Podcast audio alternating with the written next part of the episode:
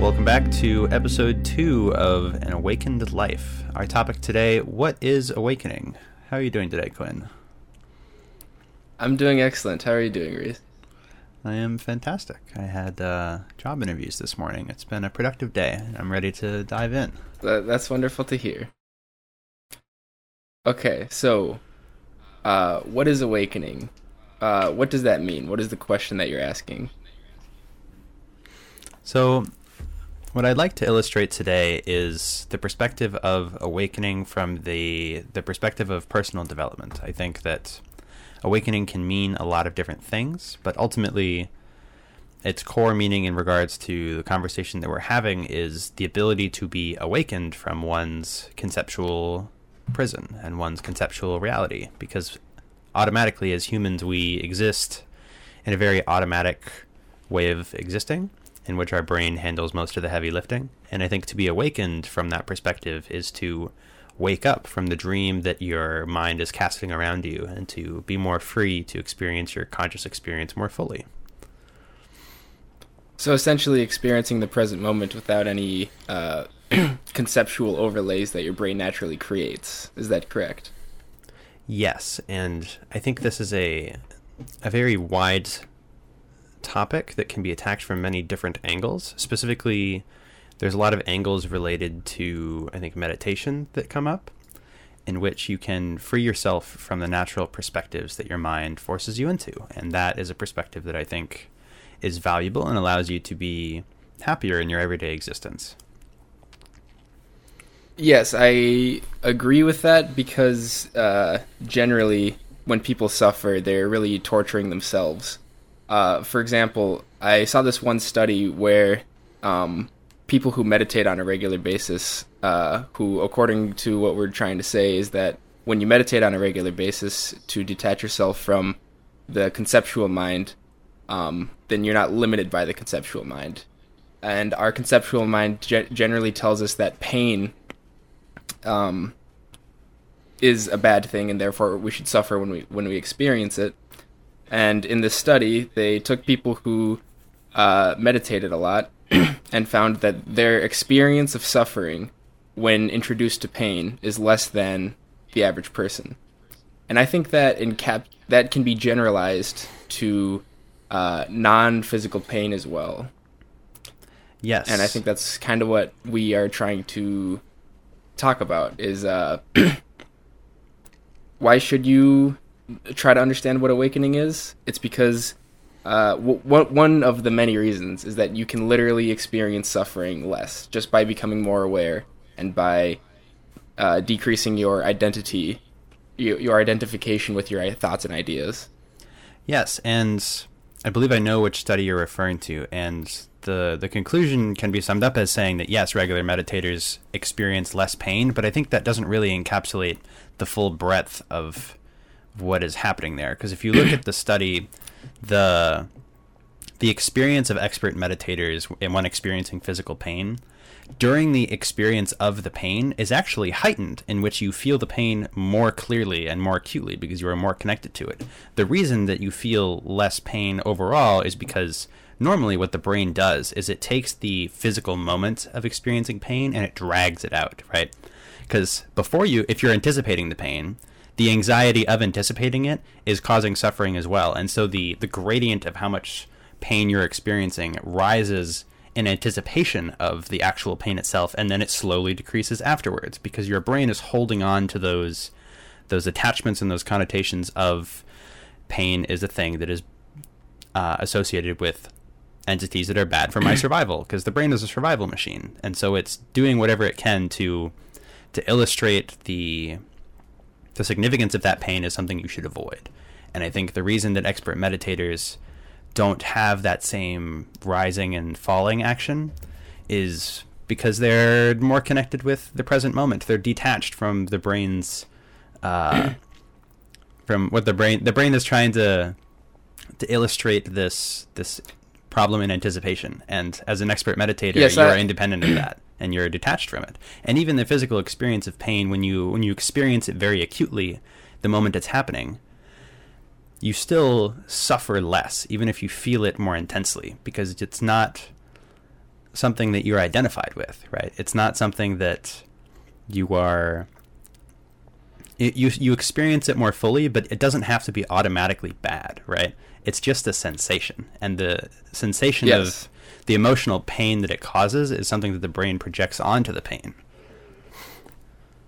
And I think that an interesting result of uh, this conclusion is that anxiety is essentially uh, another form of suffering, except it's entirely an idea.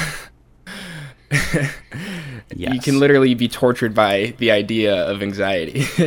Whereas uh, through meditation, you can reduce and even nearly eliminate that anxiety because you are more in control, I guess, of your thoughts because you're not letting your thoughts run you. You're just sitting there and observing your thoughts. So if anxiety comes, you sit there and you observe the anxiety and it doesn't really bother you. It's just kind of there, as if uh, any other kind of physical pain was just there. It doesn't. It's not necessarily innately bad right away, just like you were saying. Uh, so one of the reasons to understand what awakening is is um, uh, reduced, uh, potentially reduced suffering from physical pain and uh, reduced anxiety. Absolutely. And I'm sure there's And- plenty more evidence out there that, that would support that.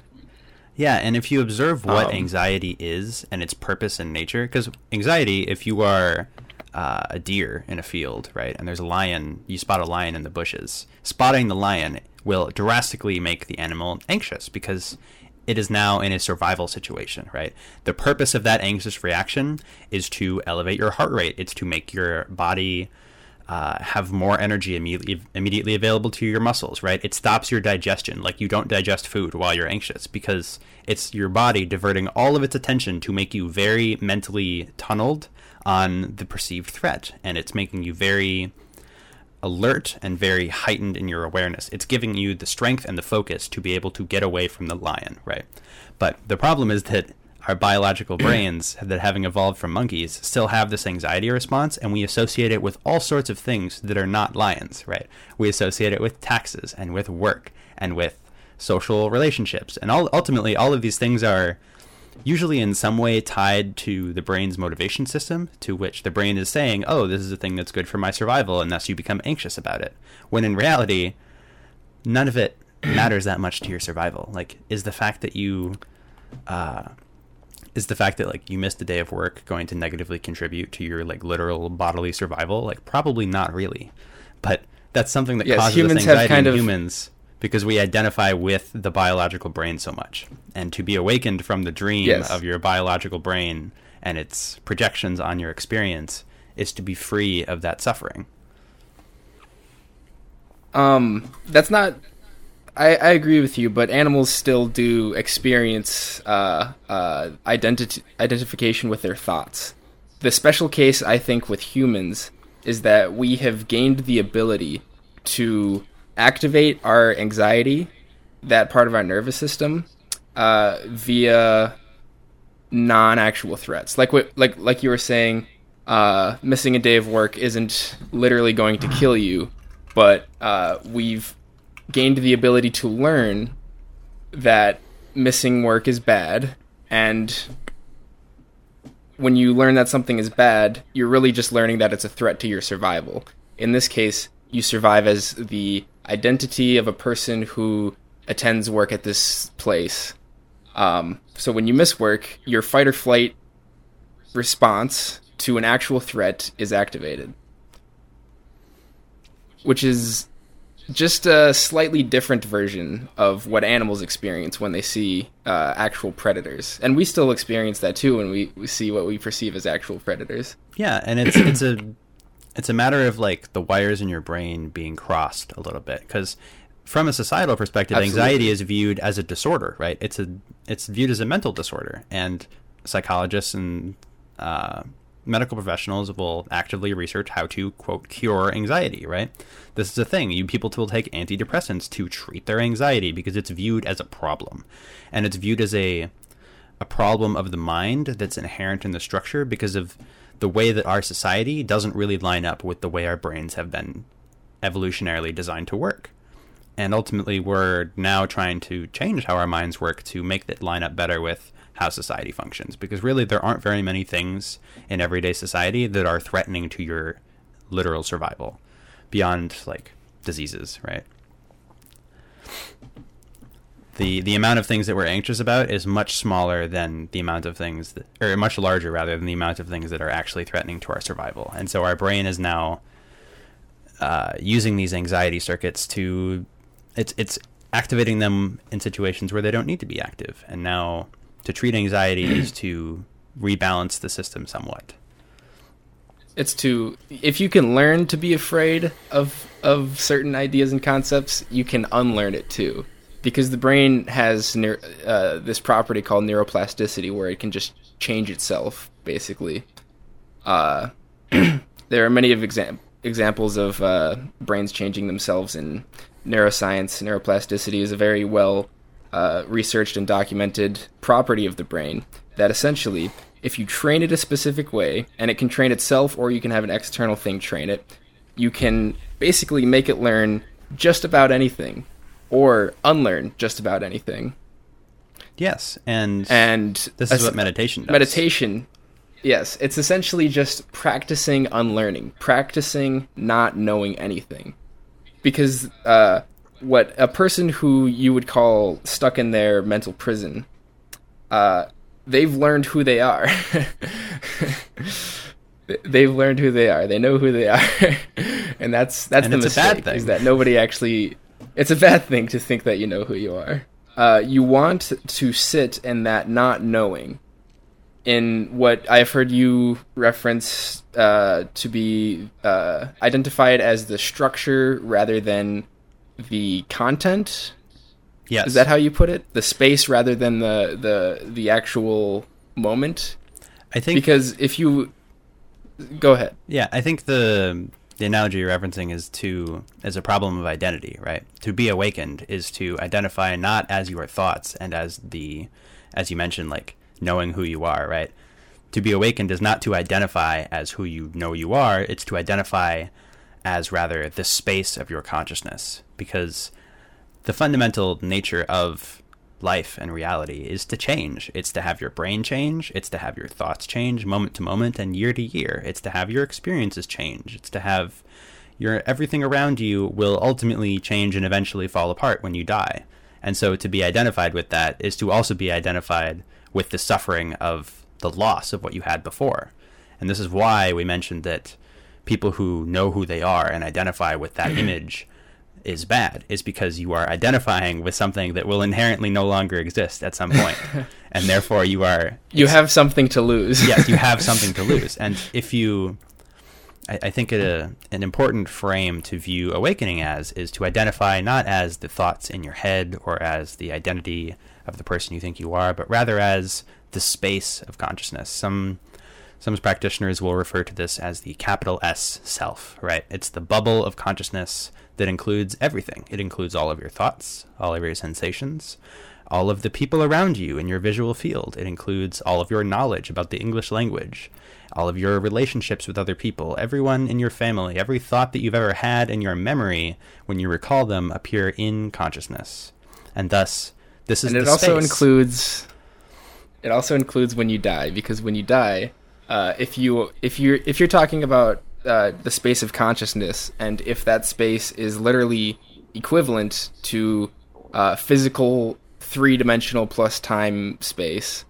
Um, if those two things are equivalent, then when you die, your body is still in the space of consciousness, but it, is, it has just transformed to uh, a, a, different organization of the matter. It's your brain is no longer functioning, but you still exist as that matter and space coming together to form the space of consciousness.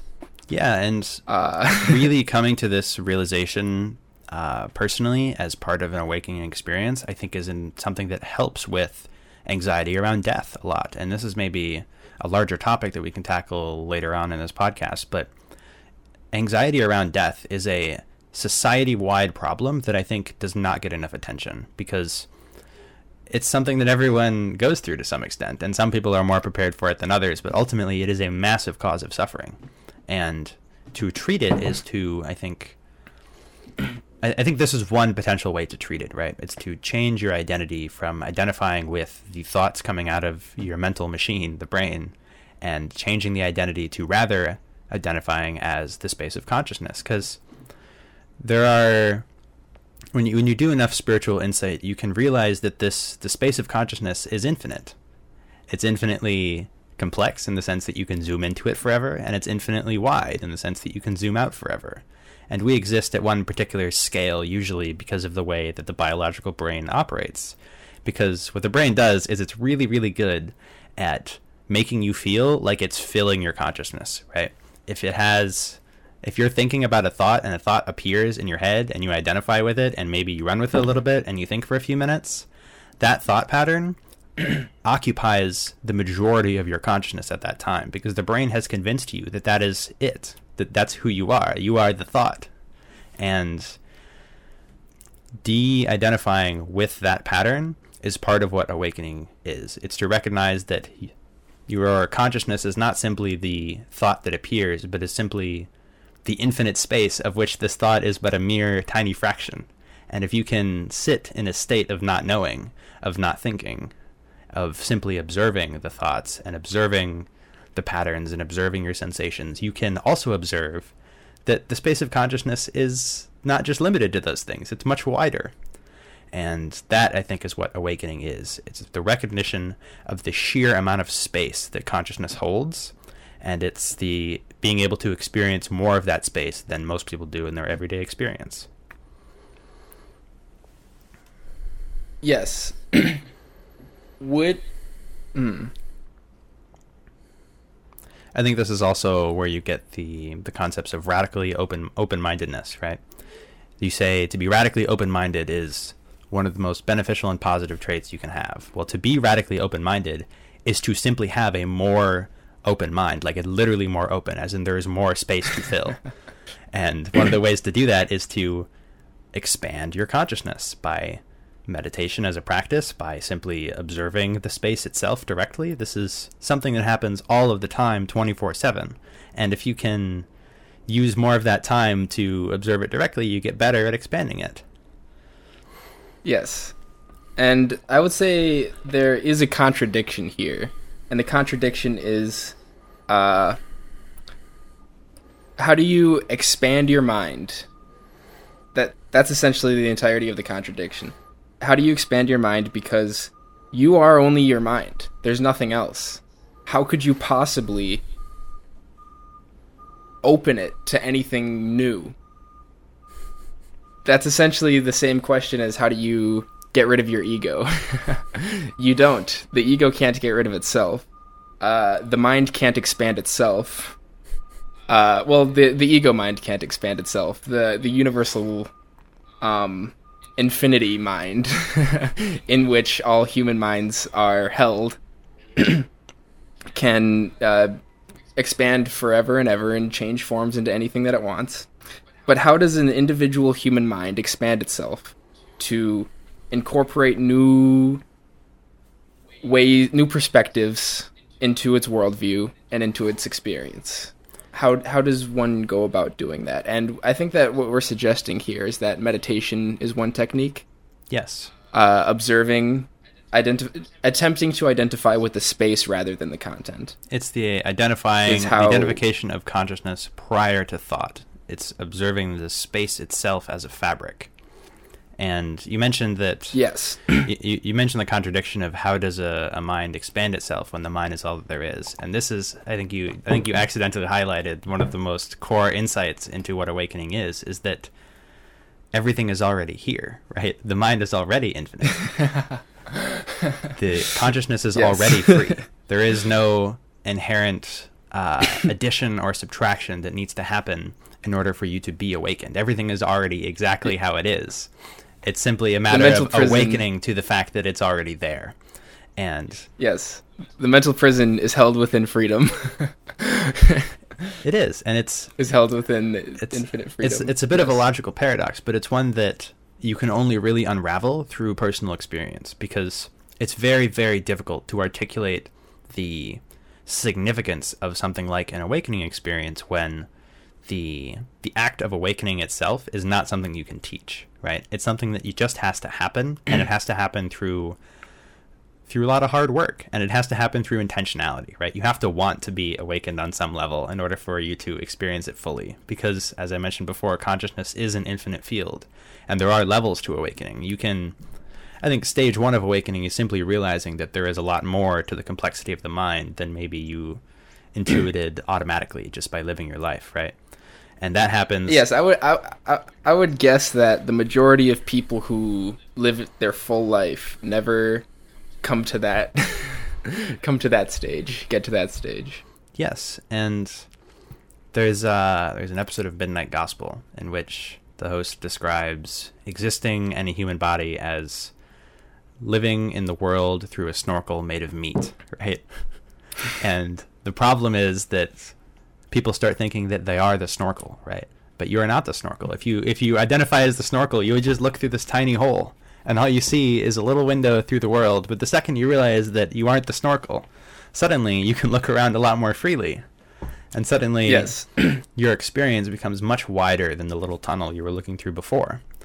And it's really hard because if you've existed in the tunnel your whole life and you didn't know that there was anything outside of it, then how would you ever know how to explore the space around it? And it, this is the the reason why I think this work gets sort of frowned upon a lot is because you can't teach it directly. You can't teach what it is to be awakened. You have to just experience it and it's really hard to get people to care about experiencing it when they haven't even seen that there's anything there to find. it's like having someone it's like handing someone a guitar who's never heard music before. It's like you can pluck at strings and think, "Oh wow, that sounds like different than I've heard," but it's very different from like hearing music. And to be awakened yes. is to be Jimi Hendrix, right? It's to have the full suite of, of of music at your disposal. It's to be able to to experience it more fully. And that's not to say Jimi Hendrix is the only form of music. And certainly there are many different ways to be awakened and many different angles you can tackle it from and many different levels you can explore. But That's a wonderful analogy. Yes, but you need to you and need to Hendrix... know what music sounds like before you can ever know how to play a guitar, right? Yes. But Jimi Hendrix doesn't know what music is. He just knows how to make it the most beautiful thing ever. um, it's it's a it's an artistic expression. It's uh, in terms of uh, being an awakened person and living and meditating. Uh, that I like the analogy of Jimi Hendrix because you can you can live very artfully only if you practice living mindfully and uh, essentially pursuing awakening is is the only way that you can truly master everything about uh, your your present moment. You can live in the present moment as a practice. You can just say, okay, all I'm gonna do is just sit in the present moment and observe it and be okay with it. If you can do that for your entire life, then you will be in, uh, such a master at just sitting there and being okay and observing the present moment. And we're saying that that's all you need to do. You don't need to do anything else.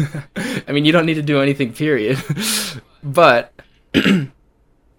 that's how you would become a, a Jimi Hendrix of now, of the present moment. That's how you, you would become an awakened master, is to just observe the now. You don't have to know what it is. You just have to become a master of it. yes, and this is what uh, cultures like uh, in like Tibet with traditional like Buddhism. There's if you're a monk and you sit on a mountain, then your experience sitting on the mountain will be very full. A monk sitting on a mountain is the equivalent of Jimi Hendrix uh, playing the most beautiful riff. it is, and I think this is frowned upon somewhat in Western cultures. Is the experience of sitting on a mountain, and Western society would look at that as, oh, you've wasted your life, right? You've you have in some way uh, not fully engaged with reality because you've sat on a mountain and just done nothing your whole life. but I think those people who sit on mountains and do nothing their whole life are far more engaged with what reality is than the people frowning down at them. Because they spend their whole life identifying as the fabric, as the most fundamental substance, whereas the westernized people identify as the ideas, such as money. so they'll they'll spend their entire life pursuing uh, what they think reality is, which is money, and then end up being disappointed because money isn't reality. Absolutely. And in some ways, money is reality in the sense that it is an appearance in consciousness, but it is not yeah, and consciousness it ha- itself. It has an effect on. It has an effect on consciousness. It, it has an effect on my consciousness. It, it, it drives me to do things. Uh, it gives me an incentive to do things. So there's like, it, it's an abstraction that's real. It's an idea. That's what I. That's essentially what ideas are. They're uh, uh, the matter that makes up your brain, which is atoms and neurons and whatever. and then you have these ab- abstractions, higher order configurations of those atoms that tell you money is a thing, even though it's not a thing. It's just this abstract thing. so essentially, we're trying to get rid of all of those abstractions and just go straight to the source the the essentially identifying as the atoms and neurons and and observing what it means to be atoms and neurons. Because it's it's not it's not obvious at all what base fundamental reality should be. If you, if you were the entire universe what would you be? Um well i guess the universe wanted to be atoms. So what does that feel like? Well, you can know what it feels like because you're atoms. but most people never really take the time to look at what at being atoms feels like, I suppose. Yes. And I, I think there is a certain uh, level of abstraction to being atoms that is still. Yes, a- atoms is also an abstraction because atoms don't actually exist. I think it's deceiving to say they don't actually exist. I think they exist as an appearance in consciousness in the sense that you can observe an atom in a microscope and by that logic uh, intuit that you are also made of atoms and you can observe your atoms directly. But all of those observations that you have made about what atoms are were perceived through your visual field. It was perceived through the knowledge that you formed in your head that was uh, being recalled as part of your your monkey brain right? Your biological brain. And ultimately yes all of your knowledge about what atoms are and all of your observations observing atoms directly still appear within your conscious experience. And this is the this is the problem with western society and with perceptions of awakening is that the the experience of being conscious is taken for granted and it is taken as a perfect portal into a physical world rather than the material of the world itself.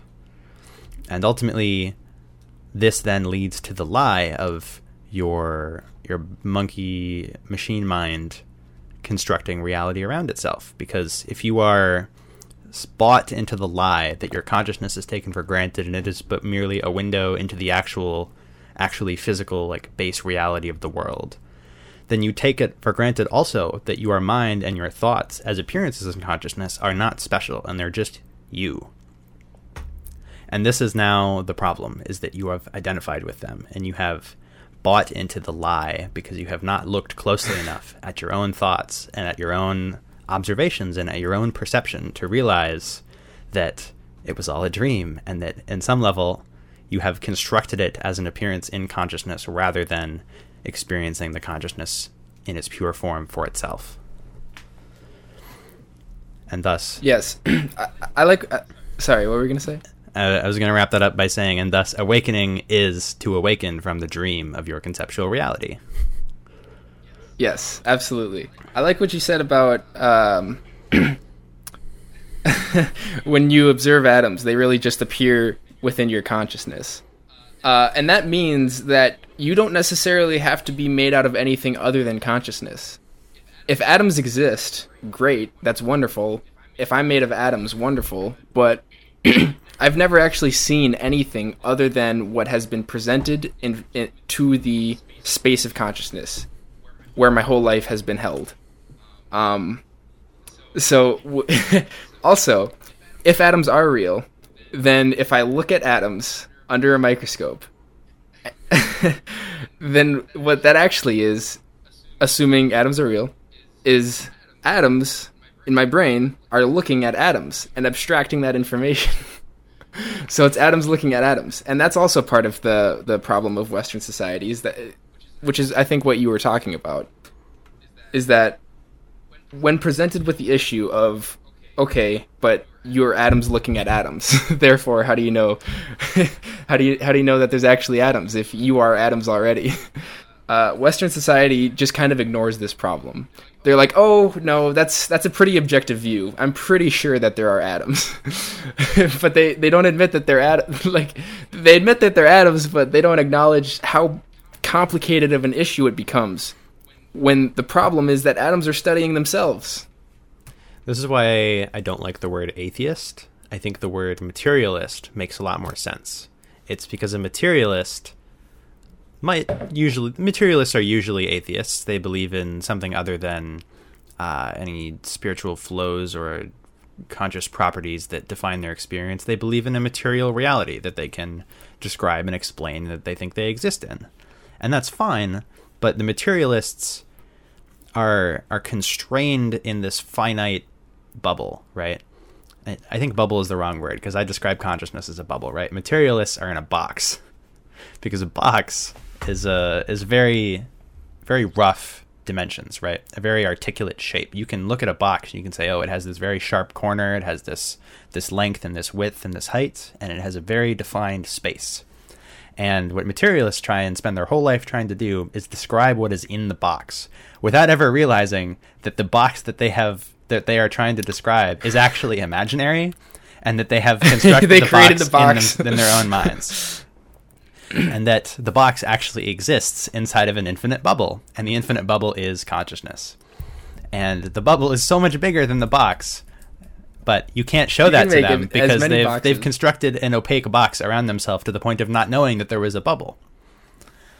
If you are in a room, you don't see the sky, right? If you're in a room with no windows, that's just your room and that's your life. but to be awakened is to have a window. It's to be able to see the bubble somewhat, or at least see that there is space outside of the box. And that space is what allows your minds to be more free and to be more open. And ultimately, to be less attached to the items within the box. If you are in a room with a window and you can see outside the window that there are miles and miles of beautiful forests and rivers and mountains around you to look at, suddenly the little like fidget you were playing with at your desk seems far less important in the world because you've got like a 10,000 foot mountain outside your window to look at.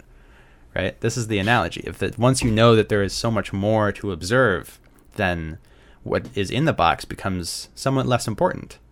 And ultimately, to become less important and to recognize that it's not as important is to be free of the attachment to it. If there's something stressful or threatening inside the box, it suddenly becomes a lot less important and threatening once you realize how small it is in compared to everything else.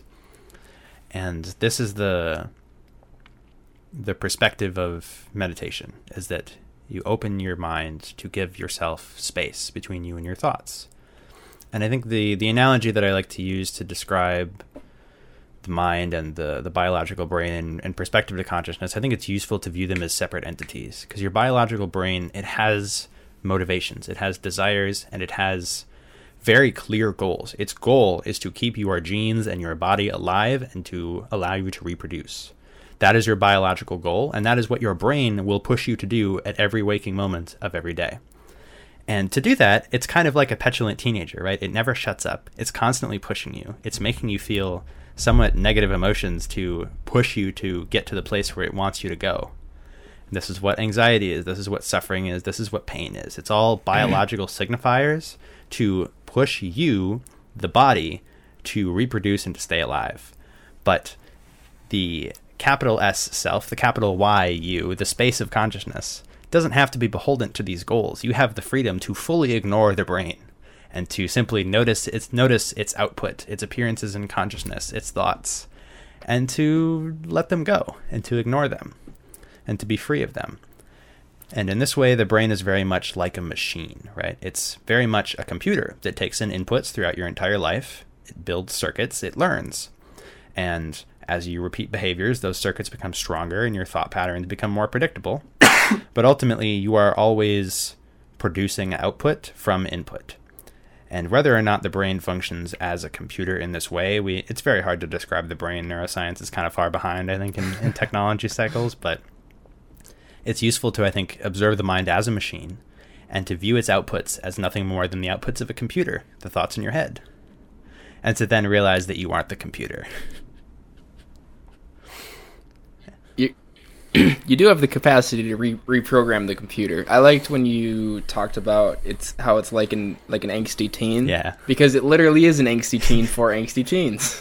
Absolutely. that's what that's what the mind is. That's it. That's it's their it's their uh, survival driving factors, making them be unhappy with X Y Z, so that uh, they are more likely to survive more likely to survive according to their genes um, their genes built their brain a certain way, and their brain interacted with their environment a certain way, and the combination of those two things resulted in this uh, angsty teen, I suppose.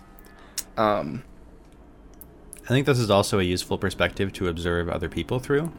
If you say, hey, look, this other person that is maybe causing me distress at this moment and maybe acting like a child even though they aren't, maybe it's because they literally are a child on the inside, that their brain never really figured out how to develop past the angsty teen stages.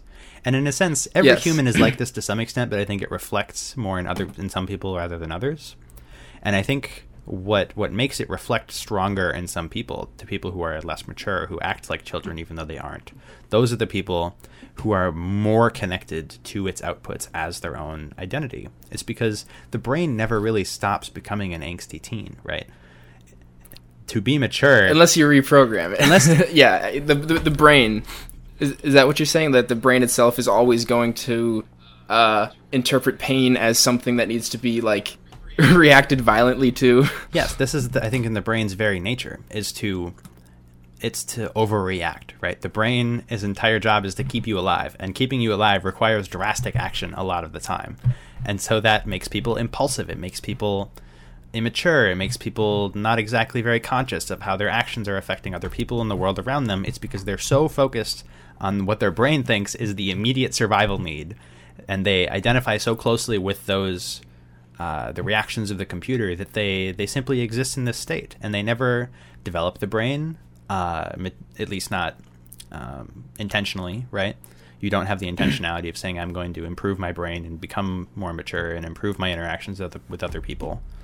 The whole like yes, you live the un- unconscious life where you never make the uh, decision to consciously reflect back on yourself and uh, observe if there's a better way of acting rather than the pre like the default uh, method of acting. Yes, and I think what to be mature is a combination of two factors. It's a combination of how much space you can put between you and your thoughts, and it's a combination of it's a combination of that and also how much effort you have put into designing your brain to be more in line with the vision that you have.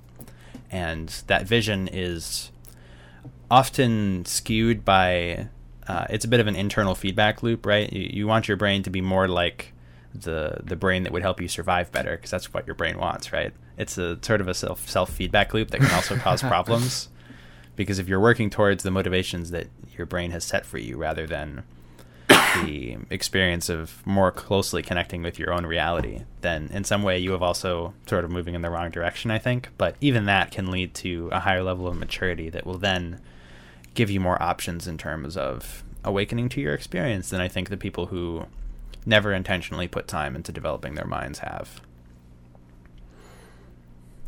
Yes. Another interesting thing to note here, I think, is that uh, so there's these concepts. Uh, I think most people are familiar with relativity versus absolute things. Uh, relativity only applies in like uh, a given situation, whereas absolute things are true in every circumstance across the universe we are speaking kind of on the border of both of those things when we're talking about awakening because can a baby have an awakening can an infant like how old do you need to be to become mature or to meditate or to be aware of yourself and I think um, I, I think the answer to that.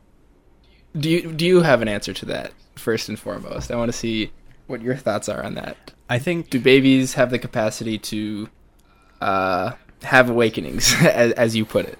yeah, and I think there is a there is a spectrum in biology, right? And this extends beyond humans. This extends into animals. There is a spectrum. You could call it the spectrum of ego development. You could call it the spectrum of uh, mental development. But ultimately, there is a spectrum in which the lower end of that spectrum is biological creatures who are are very sort of one dimensional, right? Their goal is to survive, their goal is to find food, their goal is to reproduce.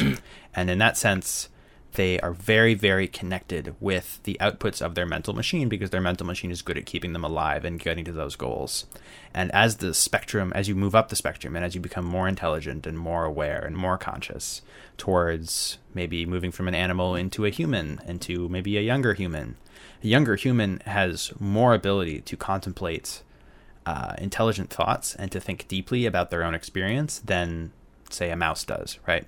And this is the, I think the spectrum continues to move as humans develop. So an infant is going to be far lower on the spectrum than uh, a developed adult who is well into their spiritual development because they're still, as a baby, haven't developed the mind yet to be to reach the level of intelligence necessary to sort of process these deeper insights. And so while their experience might be logically as equally as capable of experiencing something like awakening where they they distance themselves from their their biological brain more i think there's also a level of intelligence that makes it easier right and this is why i think some of the smartest people you will ever meet are the people who have realized this and i think some of the smartest people i know are people who have awoken to this fact of being able to distance themselves from their own minds and being able to consciously experience the world more closely and I think these the concepts of intelligence and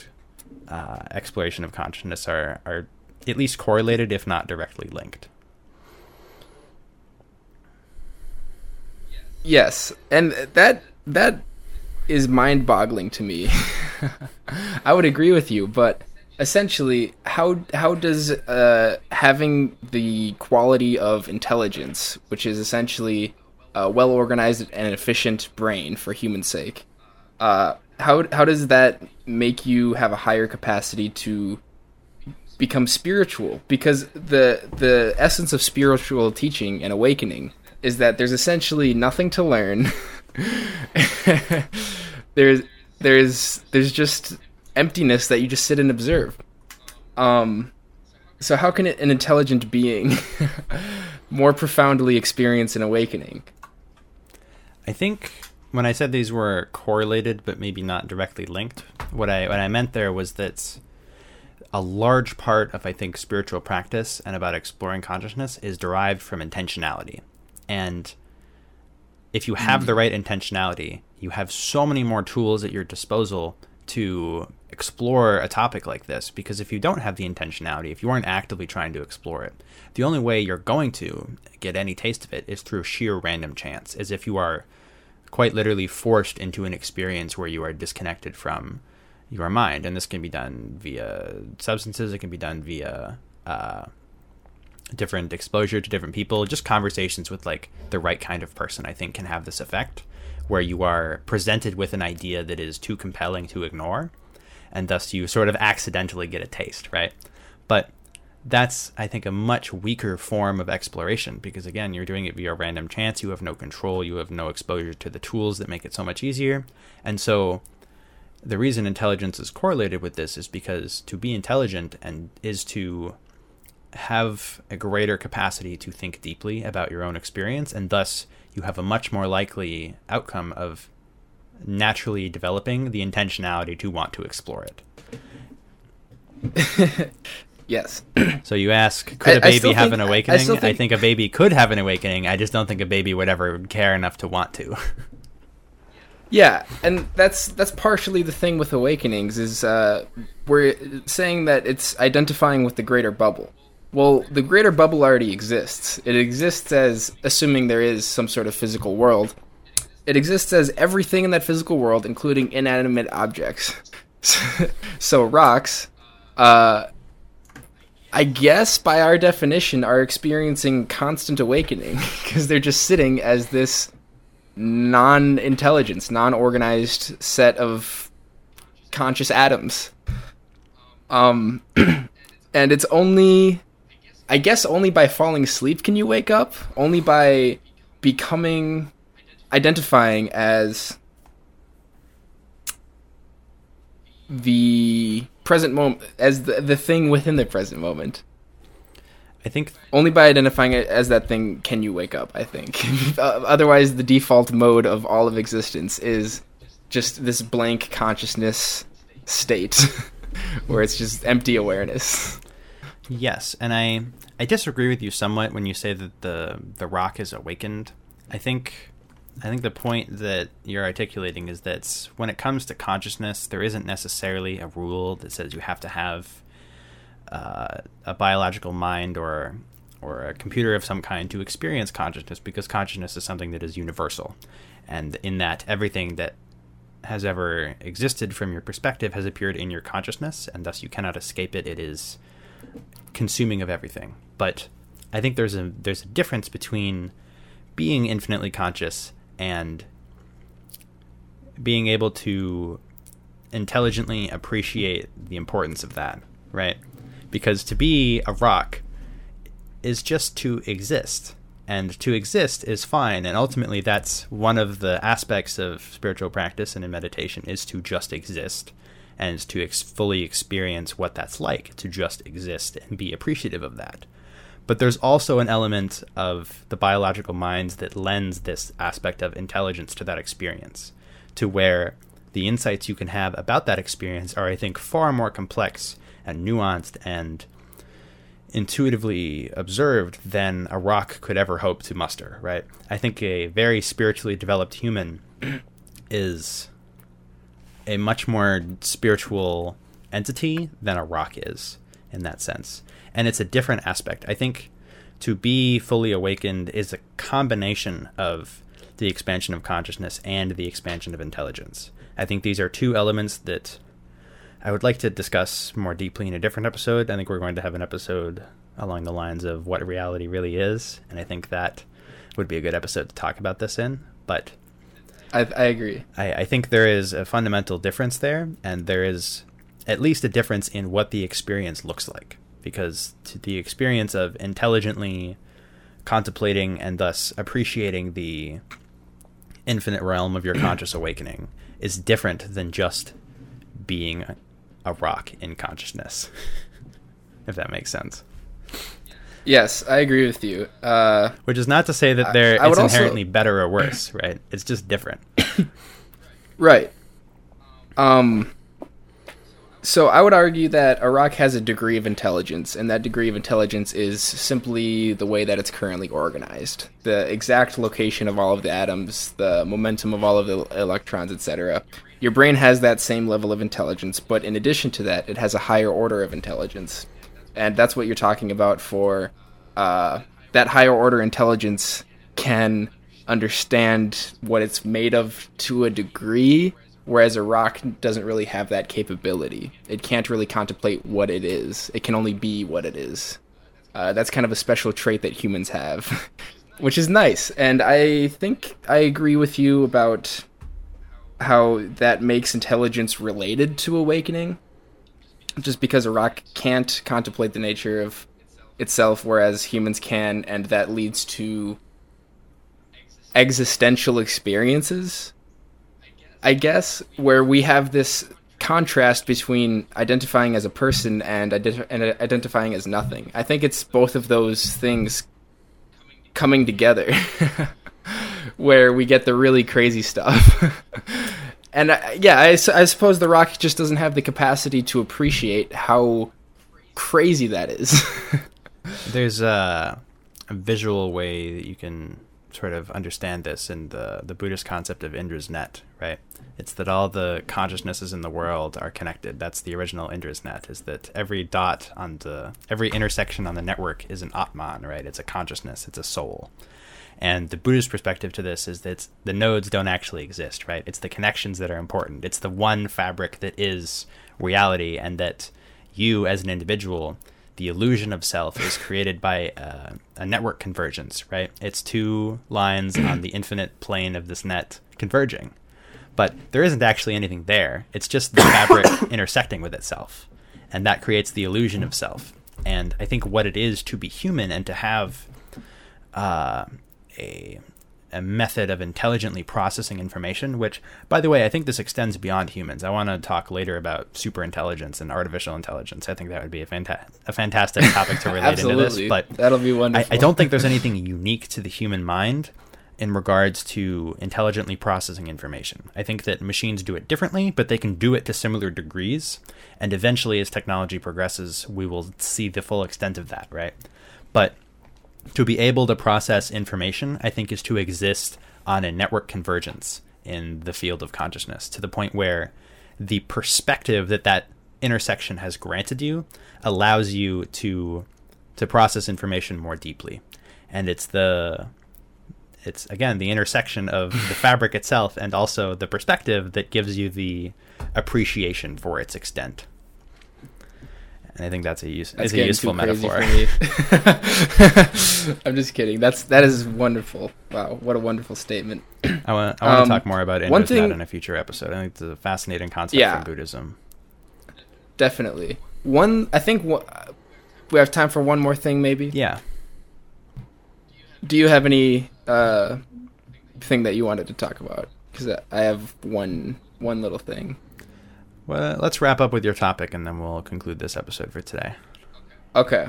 Uh, so I, I just wanted to go back to the topic of zooming in and out of the infinite bubble of consciousness, and how we are at one particular stage, one, uh, I guess, frame, one zoom frame. We are at the level of human. the the The size of the frame is human. Actually, what is the size of the frame? Where are the borders? Um, do you think it's possible to experience the entire bubble zoomed all the way in and all the way out simultaneously? If it is, it is beyond me. but I, uh, I certainly think that. I, I think that by its very nature, if we describe it as an infinite field, which you can infinitely zoom into and infinitely zoom out of, then it's it becomes very difficult to say, "Oh, you've experienced it all," right? It becomes yes. because to experience it all would be to literally be like God and to be the to be the entire field. Yes.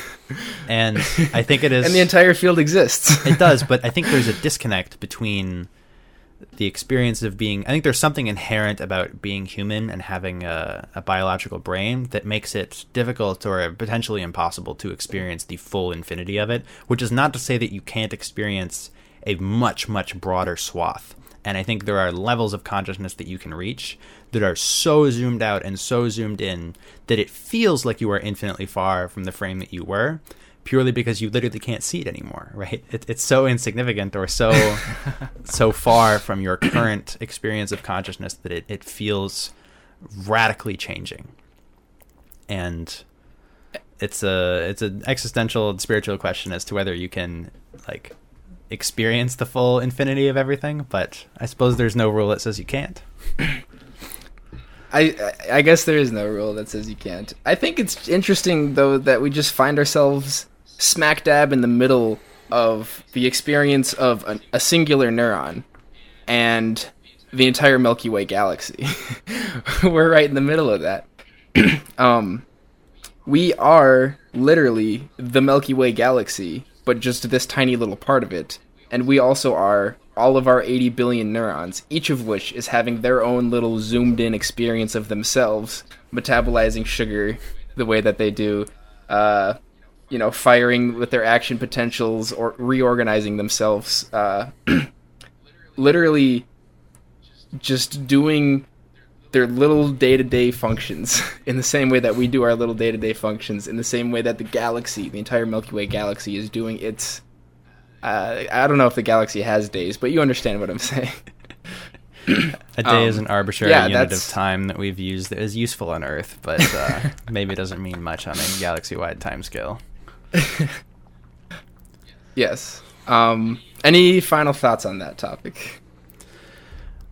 I think that's a wonderful conclusion. I think that's a, a very cool idea to, to watch the infinite zooming in and zooming out of consciousness at play. And I think this is a, an exercise that you can do just in your everyday life, right? Try to try to consciously experience what it's like to have a smaller field, to be more zoomed in. Try and consciously experience like the sensations on the tip of your finger, right? And then try and zoom out and consciously experience what it's like to to exist in a, a, broader state of consciousness in which your your mind is a much smaller part of it, right? This is what meditation is. It's to expand.